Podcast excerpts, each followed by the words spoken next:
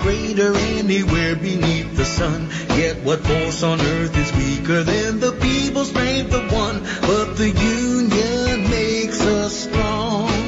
Hello, my name is Fortunato Rao, your host of Labour News Radio C H H A sixteen ten A M, Voce Latina. One hour with useful information.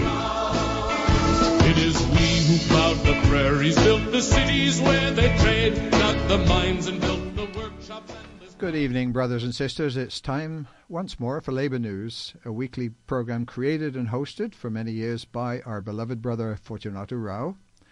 Lucky's on his winter break right now, but we hope to see him back in the spring. Meanwhile, this is John Humphrey taking my turn to keep his bench warm. Well, Labour News showcases the ambition of workers to raise their living standards, health and welfare, and spirits, and to enrich the whole community, especially the most vulnerable. In Toronto, we come from every corner of the globe, a glittering array of cultures, languages and skills. You find us in warehouses, workshops and factories, in schools and colleges, on building sites and farms. We're in stores, offices, hospitals. We lurk in graveyards, sewage plants and banks. We drive taxis and buses, trains and planes. We sweep our streets and pick up your garbage. On every shift, out on the shop floor, up in the air, deep underground, workers are everywhere. Not just union members, of course, the unorganized, the precarious and jobless, retirees, the injured, those unable to work. We're all workers. We're proud of who we are, young and old, of all genders and ethnic background. We all share the glorious legacy of the international working class. Well, tonight, amid all the worldwide struggles of workers and the major political, economic and social battles being waged across Canada, we're going to look at the day-to-day personal, family and workplace challenges faced by individual workers, and about a renowned, long-established program that helps them get resolved on a one-to-one basis. That program's called Lifeline. It's run out of the Steelworker Building at twenty-five Cecil, and its coordinator is Sharon Clark, who's with us tonight. Sharon, welcome to Labour News. Great. Thanks for the invitation. Happy to be here. Yeah, you've been on the show several times in the past, I know, but we hope you can update us on the new challenges and responses that the Lifeline program is beginning to grapple with. And we'll kick off our chat in a couple of minutes, but first, here are some news items to digest. The first item is a footnote to an article we read last week about an eight-month labour dispute in British Columbia and the involvement of a government mediator, Vic Reddy. And this is from the C B C on the sixteenth of February, and it's headlined, "The Forestry Strike is Over." And I quote, "More than three thousand Vancouver Island forestry workers have ratified a tentative agreement with Western Forest Products. They walked off the job on July the first last year, and the tentative deal was reached on Monday last week."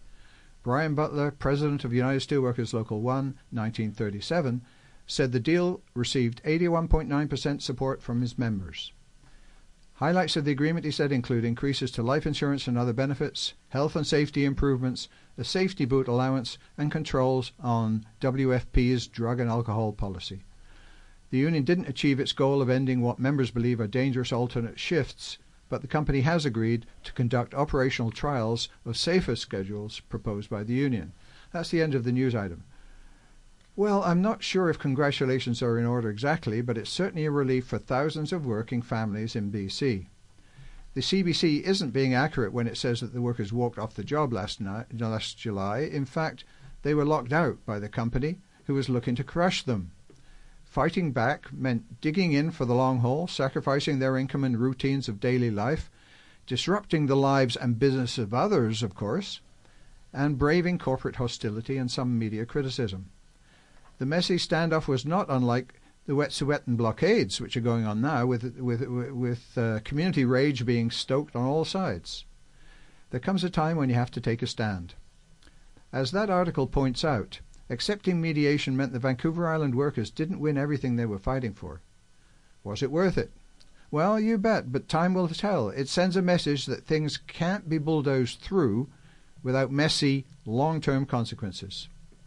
Hopefully the injection of mediator services uh, from Vic Reddy in the bitter Saskatchewan dispute that's going on between Unifor and Federated Co-op Refinery, hopefully that will bring it to a relatively quick settlement, although he's not been given the power to impose a deal as he was in B C.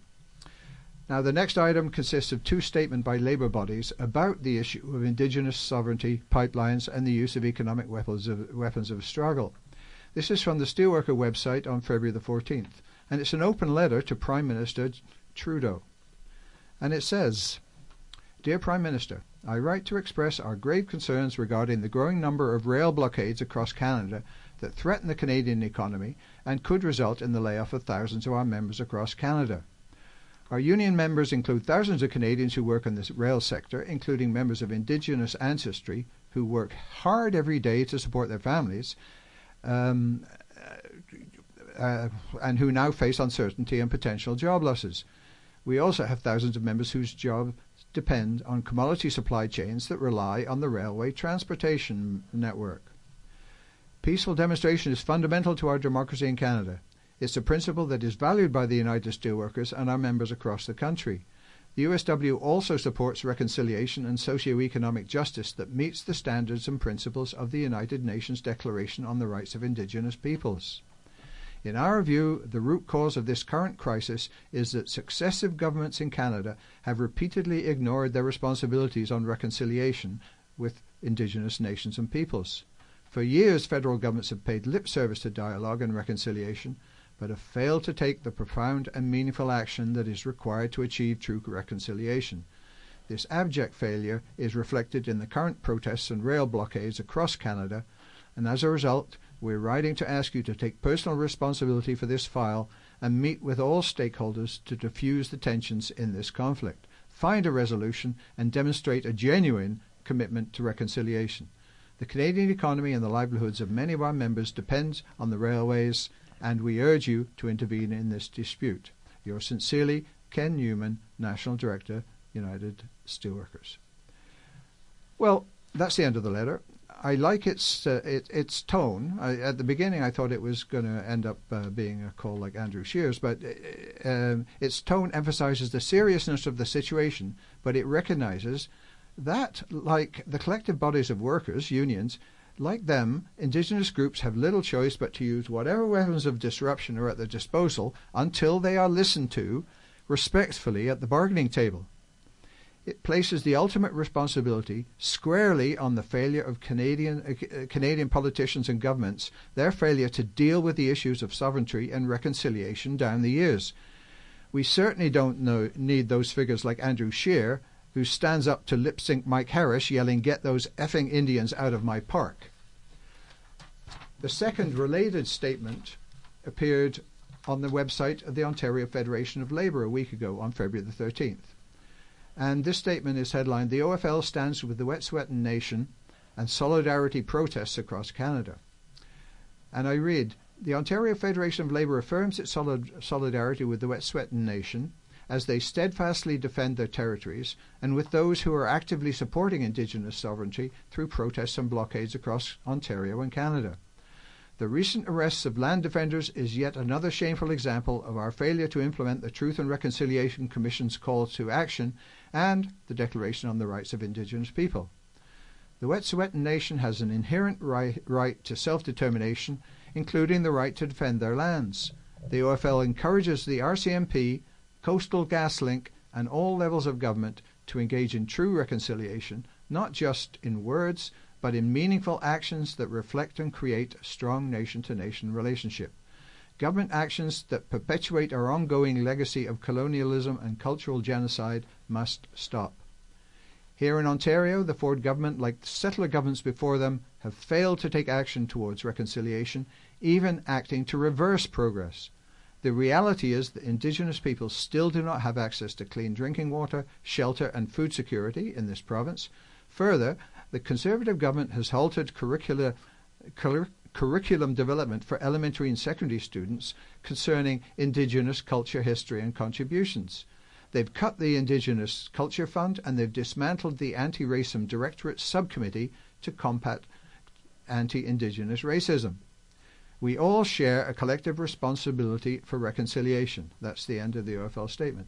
Again, instead of mouthing generalities, uh, this strong statement identifies specific government actions which have perpetuated and are provoking this kind of inevitable physical standoff. Okay, and then the final news item is a reminder of the threat of physical carnage that threatens workers every day, due not to their own carelessness, but to penny-pinching, lack of due diligence, and sometimes callous indifference by too many employers. This one hit home to me because it happened a couple of hundred metres from where I used to work. And this is from the Ministry of website, uh, the Ministry of Labour website, uh, January the thirteenth, and it's headlined, "Worker Trapped and Killed in Wood Drying Kiln." And I quote, "Prodtor Incorporated makes hardwood flooring at fifteen Fenmar Drive, Weston. On December the thirteenth, twenty seventeen, one of its workers died when trapped in, in a wood drying kiln. The factory had big gas-fired kilns made of sheet metal that generate high heat. Each kiln has tall hangar-style doors for loading and unloading wood, plus two smaller doors at front and back for workers to enter or e- exit. There's no light, natural or artificial, inside these kilns. Two workers were asked to fix a malfunctioning damper on the kiln's roof. They found it was frozen open," this was uh, in December, "and decided to use heat from the kiln to melt the ice. Later they checked to see if it had worked. They turned off the kiln, which would remain hot for some time, then looked through the back door to see if sunlight was showing through the dampers. But due to steam in the kiln and the overcast day, they could see nothing. So one of them climbed up to the roof of the kiln to physically free up the damper, while the other went into the control room.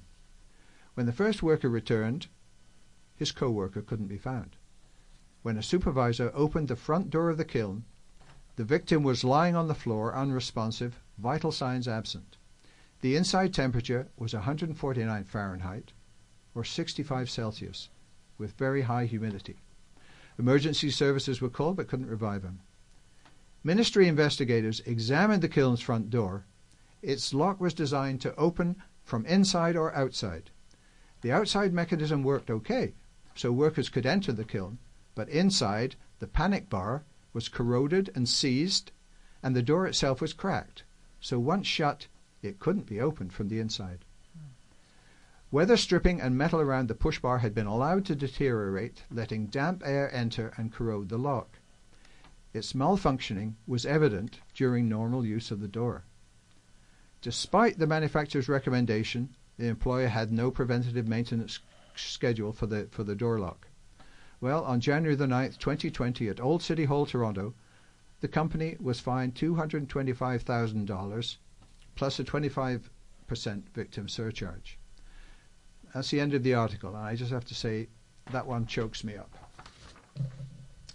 Uh, okay, now let's talk to Sharon in the studio.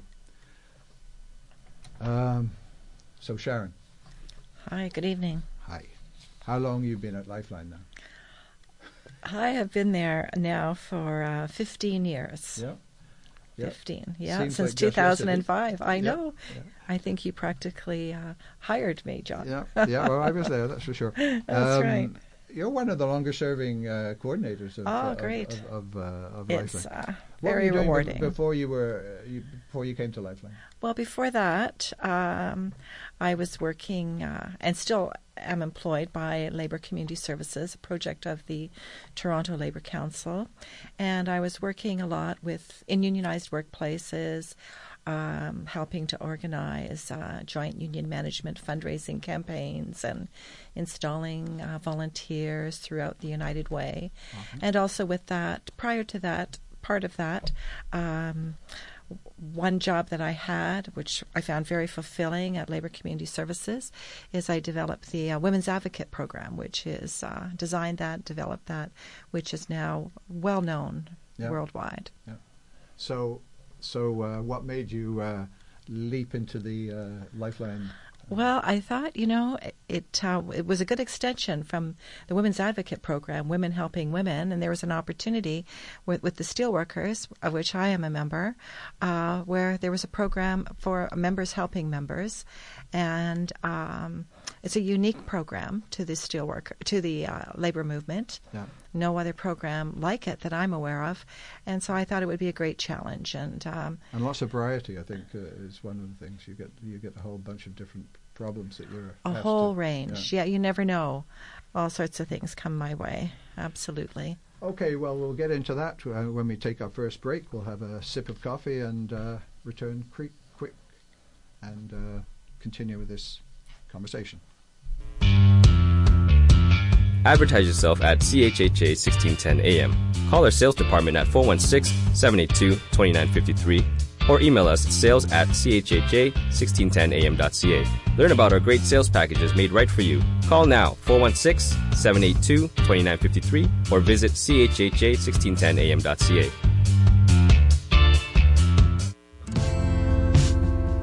The Caravan of Hope continues to merge its journey to Latin America, giving solidarity to those in need.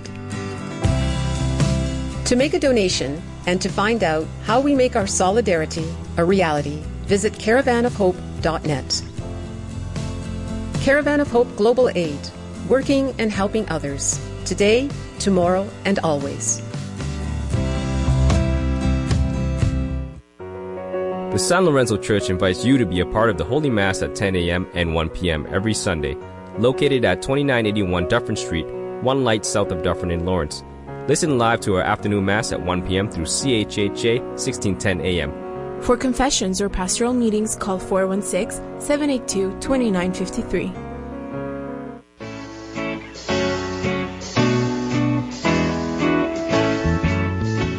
Hello again, you're back at Labour News C H H A Radio with John Humphrey sitting in for Lucky Rao. Our studio guest tonight is Sharon Clark, the coordinator of Lifeline. So, Sharon, you, you, there, there's a bunch of uh, there's a variety of uh, of things that you deal with, a wide variety at Lifeline. Um, I know a lot of them are to do with personal problems that workers have, that individual workers have. Uh, give us some idea of the of the range of and type of problems. That you okay, have. it um, it it's various, quite. You never know what to expect in, in a day. Um, and it's interesting the time of year, too, the types of, of issues that might come my, my way. I find in the new year, most of the time, I get a lot of calls and inquiries from our members having financial issues, uh-huh. debt problems, yeah. wanting to, s- to sort of get the finances in order. And uh, they've blown the budget. They've blown the budget, I guess, yeah. Or they let things pile up, or they have the collection agencies uh, calling them. They want to know their rights. They want to know what to do next. And what kind of what what what what, what can you do? What, how can you help them? And so, what I do, what our job is at Lifeline, is um, can be very supportive when someone um, uh, calls. That's that's what's really important. The first step in the helping process, we call that.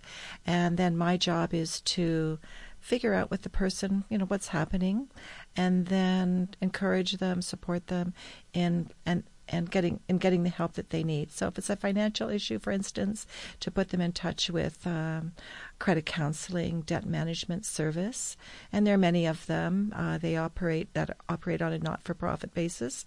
We don't want people getting into debt as a result of getting that kind of help. Yeah. And so my job would be to to help people narrow down the um, the various sources of help and to make a good choice as to making that second step. Yeah, you don't try and give advice yourself on that kind of No, thing. I don't get av- av- advice unless, you know, something is really obvious. Mm. For instance, there was a time when we were getting a lot of um, uh, calls. They were fraudulent phone calls, scam calls. So people would call in and say, oh, I've just had a call. They say they're they're from the Canada Revenue Agency. They want my social insurance number, um, or they're gonna, and they want money. Um, or they're going to report me to the police or take my children or have me deported. What should I do? So things like that, things that are very obvious where you can say, no, you know, that doesn't sound legitimate. Yeah. You know, um, step back a moment and know that you have rights. Yeah. You know, I give advice, supportive advice. But with, for the legitimate things, you, you yeah. I mean, for the real problems that they're facing. Right, as as a way of helping them figure out what to do next. So if someone has given out their social insurance number, what to do next, yeah. you know, where to go, what the next step would yeah. be. That's just one, one example. And, and how would a, these people issue. actually, how would they come to Lifeline? I, I mean, what would prompt them to come to, how would they know about Lifeline? How would they... They know about it because it's it gets uh, promoted and publicized in the workplace, thanks to the shop stewards, the the uh, the activists in the All right. workplace. They make sure that uh, the members are aware there's the program. Then they we also like the members to know that maybe it's a family member who will call instead. That's okay too, mm-hmm. and. Uh, And sometimes people will say, well, I have a friend who needs help. And so the other day, for instance, I had a call from a Q P member yeah. saying, you know, I, I've got your flyer here because, you know, my friend is a steel worker. I just need to know what to do next. And yeah. so I can usually quickly and eas- easily point, steer them in the right direction as well. You, you don't tell Word them, of mouth. You don't tell them they're in the wrong union or that they, they, they, they, they don't have a union card so you can't talk to them. No, no, I don't do that. What what what what about more serious personal problems? Yeah, other like, issues. Well, that, yeah. financially is very serious, but but right. what about sort of health risking? Yeah, situations, risk taking type behavior and yeah. things like that. Um, clearly, from a workplace perspective, it happens. Um, who knows what the stressors might be in someone's life, and or what causes them to. Um, to to um, utilize, use uh, alcohol, drugs, recreationally. It builds up over time and yeah. uh, and then can um, actually develop into more of a full, uh, full-blown dependency or addiction, which affects their work. Yeah, is that is that when they turn to you? Is, is, is when actually it's creating problems for them personally at work? And sometimes it's it's a little earlier than that. They can see that they're going to have a problem yeah. or that they've been encouraged by someone to get help. Uh, so they might do it voluntarily on their own. Other times it's because they have been strongly encouraged to, to get to get assistance. It could be, the again, the shop steward helping them out. It might be because they've had um, some discipline, maybe for being late, being absent, Uh, being difficult at work, angry person, for instance, lashing out at other people. And what might be, always have to look at the root, yeah. what might be at, at the root of that. And, you know, maybe it's a mental health issue, substance abuse issue, uh, something is happening that's causing that person to do, have problems at work. Do you sort of uh, try, not exactly diagnose, but you try and get to those root causes over the phone, or, or is that something that you leave to others? Yeah, well, you can get enough. You don't have to know absolutely everything, yeah. but enough to steer the person in the right direction. Mm. But but it's, I think, really the kinds of questions you ask really open up the story. Have they ever had, uh, you know, reached out for help before? Do they have, um, have they ever received any assistance for a particular problem? What, you know, type of assistance? And that Their, their life story opens up a little more that way, and then um, that helps to then point them in the right direction as well. I, by the way, I mean, is there a what's, what's the sort of gender split on this? I mean, I, the, the majority of steelworkers would be men, I would think yeah, still, yeah. Mm-hmm. But are the majority of people who call Lifeline men? Still the majority. Yeah. Majority of men, yeah. um, but we have more and more women in the union, yeah. and they too. Um, are calling, but if I look at, you know, and look at who calls, um, it's, you know, a little, maybe sixty forty men. Yeah. sixty forty for men and forty for women. Yeah. yeah. And then sometimes these days too, you have to be a really uh, good listener, that sometimes people don't identify with either gender. Yeah. And that's more prevalent today in the workplace as well, that... Um, And those people would be would be calling about that issue? Uh, not necessarily, uh, and that's yeah. what I, is interesting. Yeah. You know, that might be part of who they are, but they have a financial problem as well. Yeah, yeah, yeah. And sometimes, you know, you realize, oh yes, no, they they don't identify with either yeah. with either gender. Yeah. Yeah.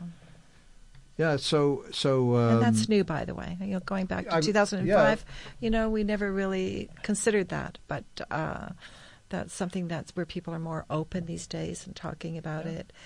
And um, yeah, and I mean, in, in, uh, you know, when I was uh, st- uh, still in the plant, uh, you know, we were getting around to same-sex benefits, uh-huh. but the broader this broader issue about gender identity was not right. really there. No, it's not no. there. And now that we have health and safety legislation uh, in Ontario, that uh, people are feeling a little more comfortable and confident because they know they have workplace protections on, yeah. as a result of um, what we call Bill one thirty-two under the Oc- Occupational Health and Safety Act, dealing with gender and sexuality issues.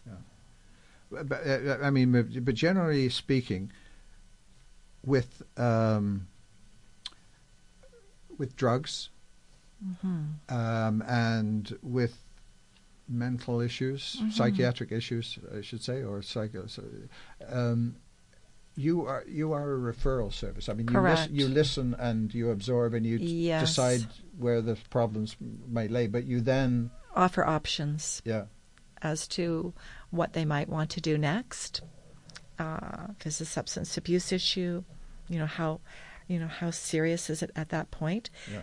Um, are they uh, using every day? Do they need to get start by getting detox, or are they, you know, good to take the next step in terms of getting uh, an assessment done um, to figure out what kind of treatment will work best for them? Uh, you have to look at each situation individually. And you, you've, you've built up a a, a, a toolbox of, of places to go of resources. to and, and relationships with uh, yes, with organizations. Yes, exactly. Yeah. That's part of the job for yeah. sure, to know, you know, which, you know, service might be most appropriate, particularly as well. We talked about gender, but also about ethnicity and culture as well.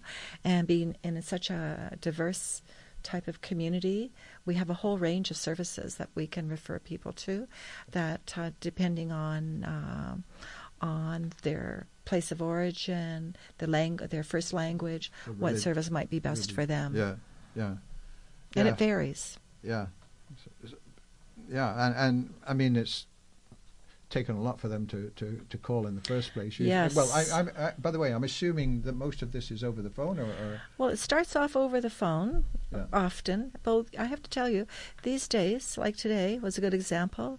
Several, several emails. People starting that way. Oh, yeah. yeah, yeah. And that's the first step. You know, for yeah. them, they send an email. Yeah. Little, it sort of, it more uh, distance for them, but then you know we get around to making a phone call, perhaps. Yeah. Or making an appointment face-to-face with one another. And your your office is at Cecil Street, right? So yes, correct. And yeah. I go to plants as well, uh, you know, if it's more for, convenient for people. For I individual c- cases? Yes, yeah? every once in a while. Mm-hmm. So you... you, you I'll okay, travel a bit. By that time you're alerting the company that there's a problem. Well, no? the union. No, it would be... If there's a union office, if they've got their own space, okay. we can do it We can do it in a, in a private... Um, way yeah. confidential yeah, way. Yeah, I mean, confidentiality is, is a everything. Very issue. It's everything. And sometimes it's desirable for people because they have, you know, such stressful lives. Yeah. It's hard for them to get around sometimes. Yeah. Okay, it's our lunch break here, so it's time for station announcements. And Labour News will be right back. C H H A sixteen ten. Listen to us all around the world. Visit C H H A sixteen ten A M dot C A for new content daily. From Toronto, Canada, C H H A sixteen ten A M, the voice of our community, because we are a part of your daily life. Listen to us all around the world. Visit C H H A sixteen ten A M dot C A for new content daily.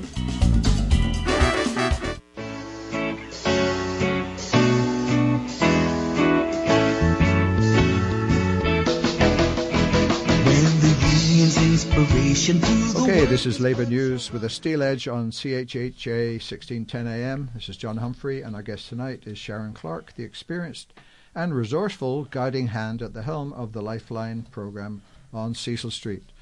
So, Sharon, your your your, your um, stick handling. You you never know what the next phone call is going Correct. to be about, right? Yeah, that's right. Um, or the knock on the door. Or the yes. knock on the door. Yeah. yeah. Mm-hmm. Um, in terms of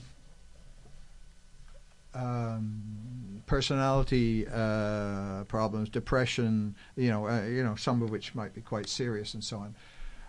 How how do you set about over the phone or, or even a, in a first-time meeting with, with somebody, how do you set mm-hmm. about really working out where, what the appropriate avenue to challenge them towards is? How, how do you do yeah, that? It depends on whether or not they're, you know, in crisis or if it's um, something that they've been living with. Yeah. So I've had people call me uh, who are what we call hallucinating. They're hearing voices.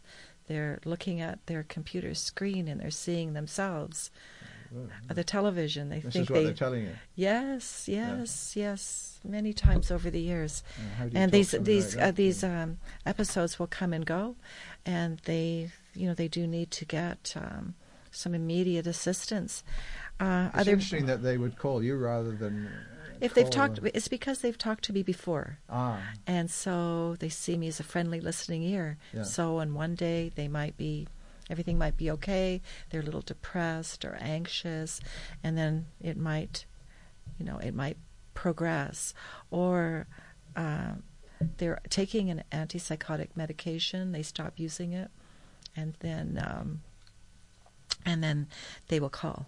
And they're in crisis because, you know, they think that, you know, people are talking to them, or the television is talking yeah. to them, or and it's interesting that they would, they would call you ra- rather than get into the medical s- system because they don't think they have a problem, all right? And so I have to encourage them yeah. to think about that and they maybe to see to the doctor. If you think they've got a problem. Yes, and maybe yeah. what to do next. Yeah. You know, often I encourage them to get to their doctor, go to the hospital, emergency, emergency if they can, and hopefully they don't have to wait too long to see someone, which is a challenge as well. Yeah. Sometimes people have gone through those steps before, and they just want someone to talk to. And there are other services as well, crisis services that can intervene, and my job is to...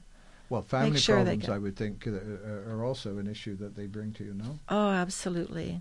All and sorts. What sort of, of things? Are, yeah, family breakdown, marital problems, kids that are children, acting up, acting up yeah. adolescents, youth, what to do. You know, they've discovered that their child is, um, is, you know, their young teenager is, they're hooked on video games, they're hooked on...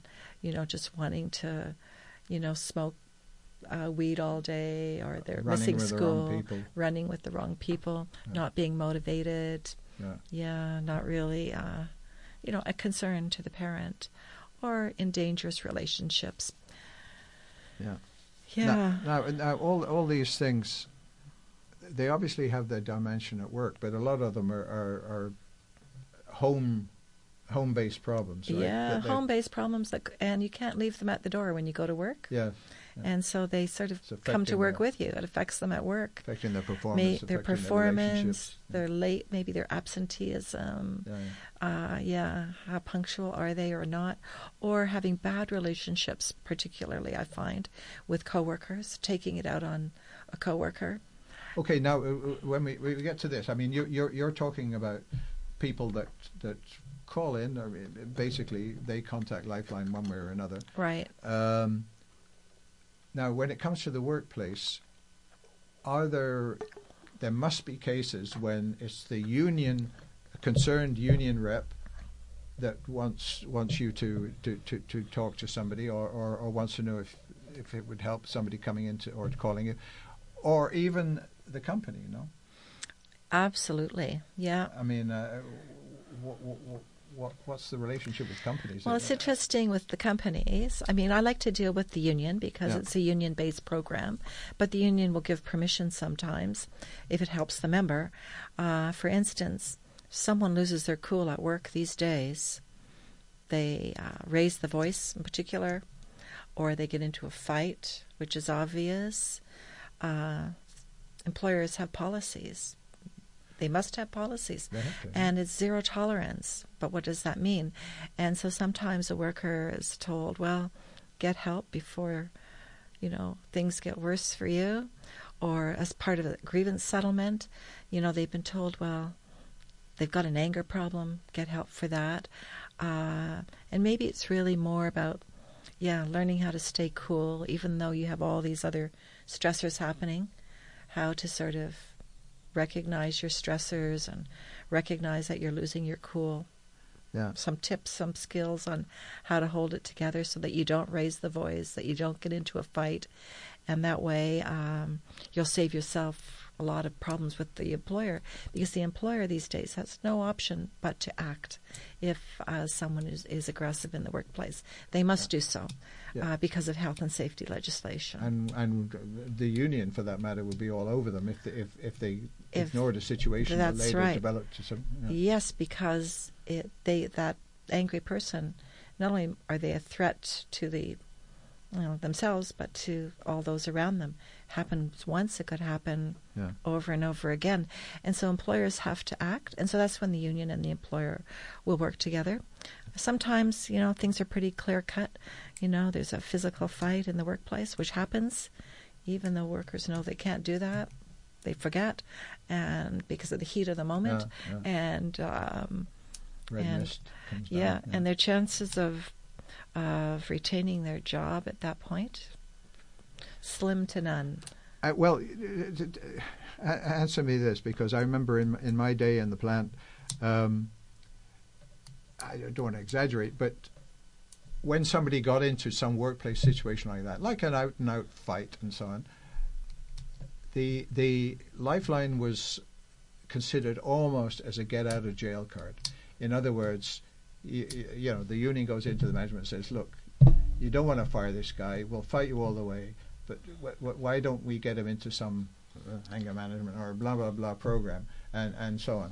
Uh, um, I don't know if that's still... It still happens. It still happens. It still happens. Yeah. But the difference is, um, and it, it happens a lot, actually, yeah. and I'm always happy to help the member, because when people realize the paycheck is on the line, yeah. you know, they're willing to, you know, they're they're willing to think about developing skills that will help them to yeah. survive the workplace, as I think of it as. Um, but also, um, since uh, twenty ten, uh, when they made major change to the Occupational Health and Safety Act, uh, when it comes to making the workplace safer, dealing with problems of violence and yeah. harassment, murders. They, yes, yeah, yeah, yeah. still happens. Yeah. That um, they have no choice but to but to to act to keep the workplace safer for everybody around that person. So yeah. it makes it harder for us to fight for someone's job. Though, I, if you know, I, if it hasn't yeah. progressed to that point of physical contact, yeah. but is leading up to it, it is a great way to. Um, to sort of start turning the, yeah, and it's the clock back to get, a bit. To get, to yeah. get, get and in always there. Happy to help in that regard. But you yeah. know something, what, tell me how this affects, um, I, I, you know, somebody who calls you on the phone by themselves is motivated because they recognize in at least they've got the, the beginnings of a problem. Somebody who's lost their job and uh, is desperate to get, you know, suddenly realizing that they need to get their job back, let's say, um, they want to get off the hook, but are they buying in to whatever treatment plan? I, I mean, that's right. You've got, know. I really have to work on this because, yeah. um, and sometimes it takes, you know, getting the message delivered more than once uh, to that person. Because are they just going through the motions? Yeah. Uh, because what happens is you might as well change. You might not change all parts of your life, but maybe at least in, in your working life, because most of the time it comes hand in hand with a last chance agreement. Yeah. So yeah. you know you'll you, you won't get a second chance, yeah. and so that's a that's a, that's a big motivator. Would would the union or you? I mean, I, I suppose this is ethical. I mean, ever say to the employer, listen, give him a last chance warning, because that's the only way that he's going to. Yeah, thank goodness I don't have to say those things. That's I leave that up to the yeah. the union staff representatives yeah. and yeah. St shop stewards. Yeah. They will do that, but the person uh, and they to... have to impress upon the per yeah. on the member that it's real, and there won't be another chance.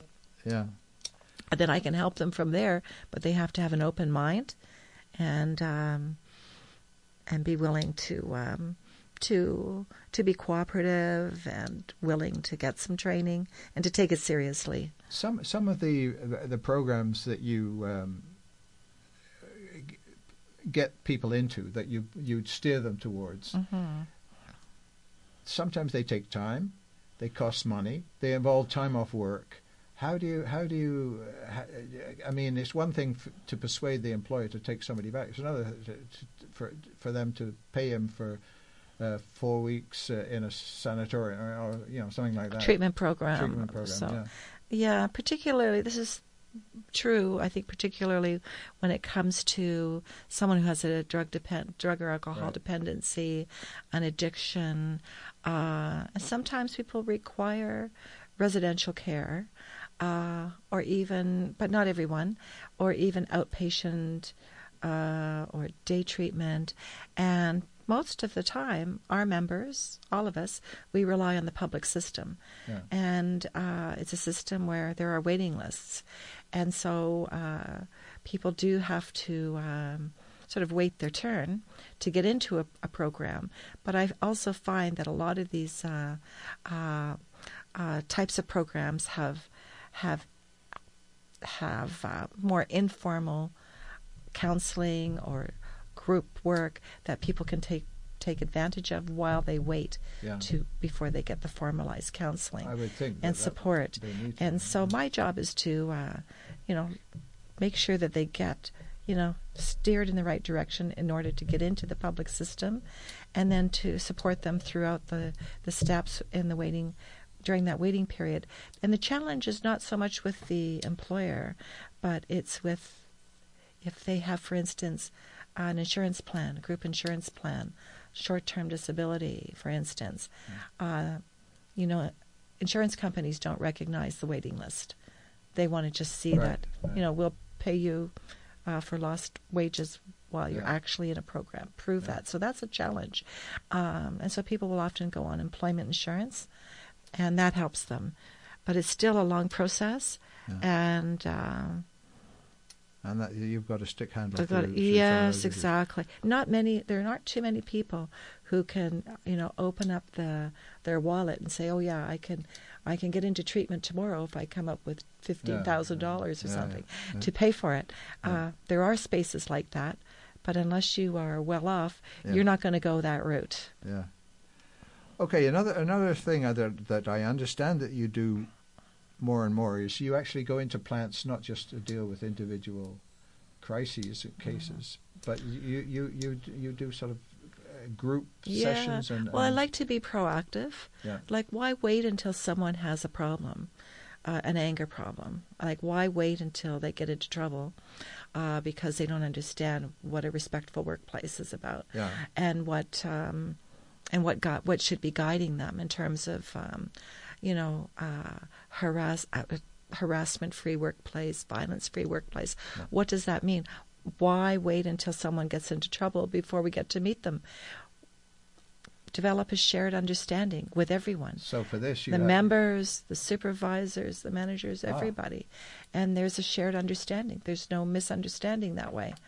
So you have you, you. I mean, for that, obviously, you have to get the employer to buy in and to, yes, to invite you in and to release that's people. That's right, and they often do. Yeah. Mm-hmm. It's because it's they fairly also, regular they have the obligation you're talking about. Yes, because they need to do the training. Health and safety legislation says you yeah. must do yeah. this kind of training.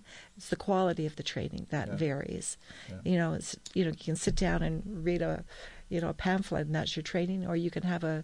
have uh, interactive discussion, and it's and the that's cost different. To be to be frank yeah. to companies because uh, uh, you know the steelwork the well no I don't call it the Steelworker Lifeline Program, but the Lifeline Foundation um, is not a profit making organization, right? So it it doesn't it doesn't charge for these courses in the way that uh, a lot of these private companies are lining up to, to right to, yeah we have a different a different approach to that yeah yeah for sure.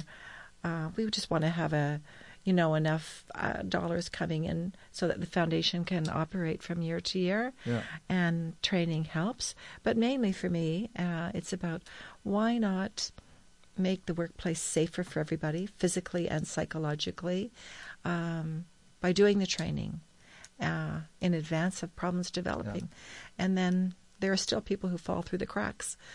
Yeah, yeah, for sure. But, but this is a significant part of your work. It's significant, right? and yeah. it's very, uh, for me, it's very uh, rewarding, and and I know that people really appreciate it. I'm told that time and time again. Right?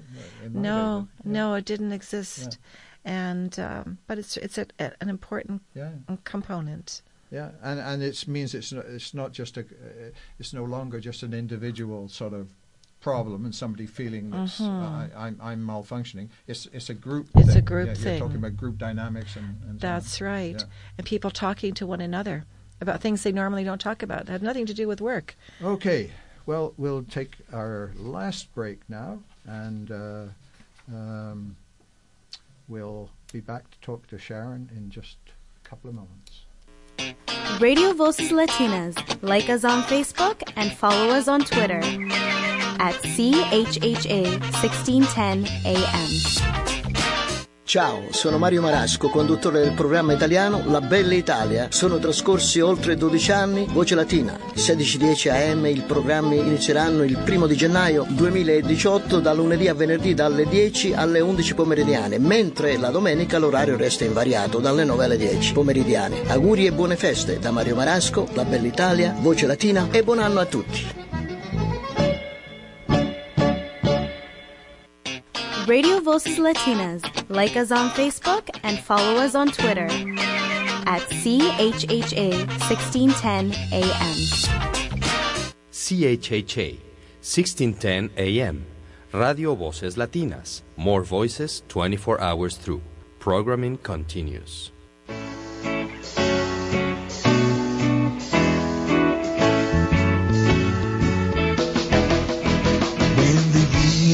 Nice Labour News again, C H H A, sixteen ten A M. Sharon, talk, uh, Sharon uh, Clark has been uh, discussing the unique contribution that Lifeline is making to the welfare of uh, Toronto workers. Indeed, Ontario workers, because you're you're you're not just confined to Toronto, you're not Correct. just confined to the steelworkers, right? Could you tell us a bit about that? Right. So um, Uh, we have a, a number of our local unions and their employers in Eastern Ontario, so that stretches up to Ottawa, Pembroke area, uh, right to really? the yeah. uh, Quebec border. But some of our members live in Quebec and work in, in, in Ontario, right. so uh, you know, all the way to uh, to Brockville and yeah. uh, uh, Mississauga. You also Mississauga, did? you know. A lot of our members live in Mississauga and Hamilton and yeah. York region to the north. And, yeah, yeah so uh, spread around. And other unions um, so, even? Yes, we have one other union, and yeah. they're province-wide, a province-wide yeah. union. Yeah, yeah. And their members utilize the service. So everywhere, everywhere in the province. And it's technology that makes that possible, that linking people to services. Um, Sorry, uh, technology meaning the Internet? and uh, The Internet, yeah. right. Yeah. That's... Uh, a great way of linking people to services, and um, yeah, it's made I, it everything different. I, I, I, I'm interested. Um, it was it was always a sort of a bit of an issue for me when I was in the plant. But um, let's say you're, that you're saving somebody's job essentially. You know, with, with mm-hmm. you're negotiating some some treatment that will help the right. person to reintegrate and so on. How how far are you obligated uh, to report back to the employer about what's happening with that individual? Right. Well, I've made, you know, I've had to develop some guidelines so that, um, you know, I stay within the appropriate boundaries of the Lifeline program, which is the union helping its members. Yeah. And so uh, if I have a request, uh, from an individual, but coming through the union as well, through their staff rep or a shop steward, says we need to know, you know, that the person actually got the assistance that they did. Sorry, this is the union asking that. The union the, the asking lo- the that. Local union, mm-hmm. yeah. Yes, if they're asking, then I will do it in a variety of ways. A recent example, someone just needed to, the employer decided, you just need to uh, to provide us with proof that you are getting assistance. So my job was to say to the person, well, you're going to this service. Great, you know, it was a good referral. It worked well for that person. And to let them know, all you have to do is ask them, give me a letter to prove that I've been here. And they will do that. And that that is what the employer needs. It keeps it very confidential. Sometimes yeah. it goes deeper than that, yeah. uh, where, you know, I have to say, here are the steps that we took. I write a letter to our staff representative, and they, in their negotiations with their employer, can present that information. But it's very basic. Mm. It might be just this is these were the dates that I, we met. This is the, the You've got to process make sure we follow. that the, that the members uh, has confidence in the Lifeline. That's right. Yeah, and sometimes the members say, "Oh, I want you to put in a good word for me. I'm a good person. Yeah, this and yeah, that." Yeah. But I always have to say, "Well, you know, we want to make sure that we're kind of objective and that we give them just the basic information, and uh, that will." Uh, that will be all you need in order to become whole again. So I like to do it in such a way that it um, it's helpful to the member without without um, disclosing too much yeah. detail. Well, you know something, I, I, I don't know where it's gone. Uh, you you you've ne- I, I know you talk about Labour Community Services. I know they, they for a long time back in my day and and and. Now, I don't know if they still call it that. They had a labor, uh, a union counsellor program. They where, did. Where people mm-hmm. in the plants or in the workplaces, I shouldn't confine it to plants, um, they they would be trained about the kind of issues that you're talking about mm-hmm. in, in a smaller scale way, and um, be encouraged to to act in the plant to show that the union wasn't just about the contract; it was more about the right. whole person. Uh, and the, but there were problems. I appreciate. Uh, you know, I remember we we. Um, We hired some. Uh, sorry, we appointed one of our members, who was keen on it. We uh, we sort of advertised it, not not advertised it, but we publicised it, and um, got somebody. But people didn't want one of their co-workers probing into their personal right. problems, yeah. and it really fell apart because of that. Yeah, it did, really didn't. I, I just wonder if that's still going, and right. if that's still a problem, or, or it's a. A peer referral model. Yeah. Um, it used to be known as a union counselor program. The name changed yeah. uh, to be a little more reflective as, as to what the role is, a labor community activist, much like back in the day when I developed the Women's Advocate program, yeah. Women's Advocate, women helping women, yeah. labor community act, ad, advocate, members helping members. But yes, and that that was always um, always an issue. Which is why I, I find it interesting when I first learned about Lifeline. It operates on that model. It was a peer model. Yeah. And when I came along, they said, well, we, we we don't really want a peer. We want someone who had more f- formal type training. So right. I fit the bill in that way, too. But I had an understanding of um, of this union counselor, now Labour Community Advocate program, yeah. that um, the same model, the same approach. But I think what we do in Lifeline can, is, is more detailed yeah. in terms of still acting in an information, referral, support capacity, but, um, but also it's in a very confidential and private way. And, and yeah, it's not among your, it's not one of your co-workers that it's you're going to feel nervous about. It's more hands off. Yeah. Exactly. Yes, yeah. exactly. There's yeah. more of a distance there, and there's more of um, uh, a trained component as well. So it was a good idea.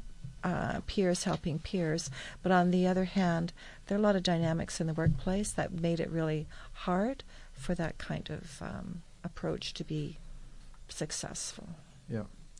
Okay, well, Sharon, we're going to have to leave it there, I'm afraid. As always, oh. we, we just run out of time with so many other issues to discuss. But anyway, um, uh, thanks so much for sharing your insights and your passion, if I may say, for, uh, oh. on this uh, on this wintry evening, and thanks for coming in, and thanks for your tireless efforts on behalf of working people, especially those in distress. It's a thanks. delight. Thank yeah. you. Thanks. Okay, so that's it. Down tools, wash up time. We head for the car park. Um, just quick mention of a couple of upcoming events. Tomorrow, Friday, February the twenty-first, all Ontario's public schools will be closed. It's the first ever coordinated job action by all the teachers' unions, elementary, secondary, Catholic, and French boards for the future of our children, really. Join a community picket line at the local school of your choice if you can. Then at ten a.m. there's a rally on the steps of Queen's Park to protest the mindless classroom cr- cuts that are driven by Doug Ford and the Right Dishonourable Stephen Lecce. And then the very next day, Saturday, February the twenty-second, the Ontario Federation of Labour and its affiliates will gather at Niagara Falls at ten thirty a.m. there to raise workers' voices outside the Tory Party convention. Buses are leaving Nathan Phillips Square at eight a m, but you must contact four one six, four four one, three six six three, extension two one one, to inquire about spaces. Now, here's the remainder of the other non-Spanish language programs uh, on, six, on, on C H H A Radio sixteen ten a m Monday to Friday, ten to eleven p m, and Sundays, nine to ten p m, there's La Bella Italia, the all-Italian music show. Tuesdays, eight to nine p m, there's Music and Medicine in English, a talk show with beautiful entertainment. Wednesdays, eight to nine p m, there's Oras Na, a lively spoken word program in English with a Filipino accent. Uh, Wednesdays, Thursdays, and Fridays at nine p m, there's Radio Natin in Tagalog, and you can hear it right after our show tonight. Fridays, eight to nine p m, there's Mister B's Bounce in English, a bag full of bang-on music. Saturdays and Sundays, six to nine in the morning, there's a show called What's Up Toronto. It's a get-out-of-bed spoken word show in English. And Sundays from eight to nine p m, there's Mediation Station. That's a guide to personal and group interactions in English, moderated by Greg Fenton. And as always, here's a big basket of thank yous uh, to our aforementioned multi-talented studio manager, Maestro Greg Fenton, and for the always appreciated hospitality of the San Lorenzo Community Centre. And hey, if you want to join a union, now's a good time to call the Labour Council at four one six, four four one, three six six three, um, and check out the Steelworkers National website, u s w dot c a, and the Toronto Area Council site at u s w tac dot org. So thank you very much, everyone, for lending us your ears. We're back every Thursday night, eight o'clock at C H H A. And don't forget, as you face the daily grind at work or schlep back homewards after mind-numbing decisions by management, just whistle a happy tune, and the words to remember are, without our brain and muscle, not a single wheel would turn. Jorge Garcia Orgalas will be your host next week, interviewing Benny Esguerra about how he uses music to b build community in Jane and Finch, not to be missed. But meanwhile, buenas noches, compañeros, buena notte, compagnie, auf Wiedersehen, alles, à la prochaine, camarade, good night, one and all.